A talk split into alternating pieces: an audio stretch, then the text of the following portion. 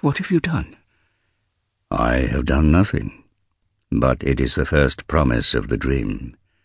Only the chosen one can claim the armor.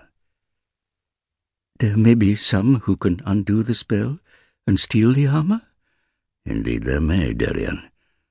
But look beyond the torchlight. The statesman turned to see scores of eyes blinking at him from the darkness. He stepped back. Gods, what are they? Once they were human, it is said. But the tribes who live in this area talk of a stream that runs black in the summer. Water from this stream is all there is, but when drunk by pregnant women, it becomes a rare poison which deforms the child in the womb. The Nadir leave the babes on the mountain to die. Obviously, not all have done so. Darian tugged a torch from its bracket and advanced on the doorway, but the king stopped him. Don't look, my friend. It would haunt you to your dying day. But be assured they are ferocious in the extreme.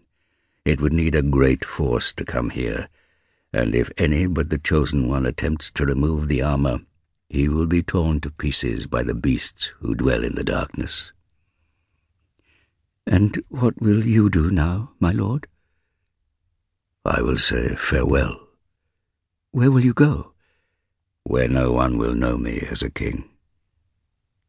There were tears in Darian's eyes as he dropped to his knees before Orien, but the king pulled him to his feet.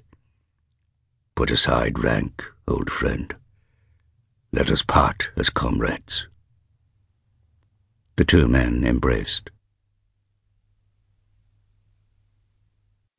Chapter 1 They had begun to torture the priest when the stranger stepped from the shadows of the trees. You stole my horse, he said quietly.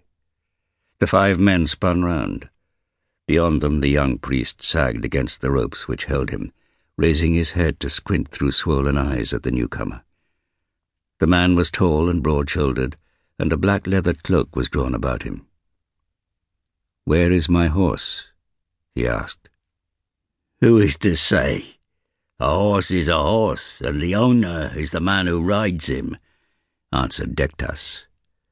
When the stranger first spoke, Dektas had felt the thrill of fear course through him, expecting to find several men armed and ready. But now, as he scanned the trees in the gathering dusk, he knew the man was alone. Alone and mad. The priest had proved but sorry sport, gritting his teeth against the pain and offering neither curse nor plea. But this one would sing his song of pain long into the night. Fetch the horse, said the man, a note of boredom in his deep voice. Take him, ordered Dektas, and swords sang into the air as the five men attacked. Swiftly the newcomer swept his cloak over one shoulder and lifted his right arm.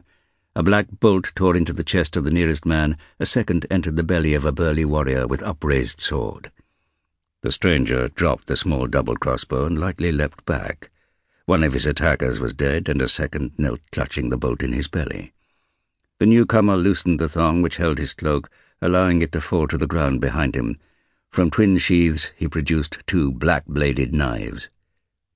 Fetch the horse, he ordered. The remaining two hesitated, glancing to Dektas for guidance. Black blades hissed through the air, and both men dropped without a sound. Dektas was alone. You can have the horse, he said, biting his lip and backing towards the trees.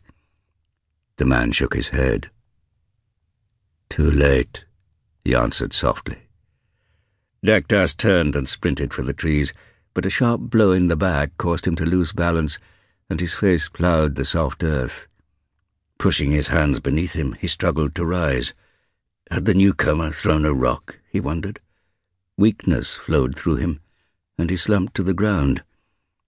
The earth was soft as a feather bed, and sweet-smelling like lavender. His leg twitched. The newcomer recovered his cloak and brushed the dirt from its folds before fastening the thongs at the shoulder. Then he recovered his three knives, wiping them clean on the clothes of the dead.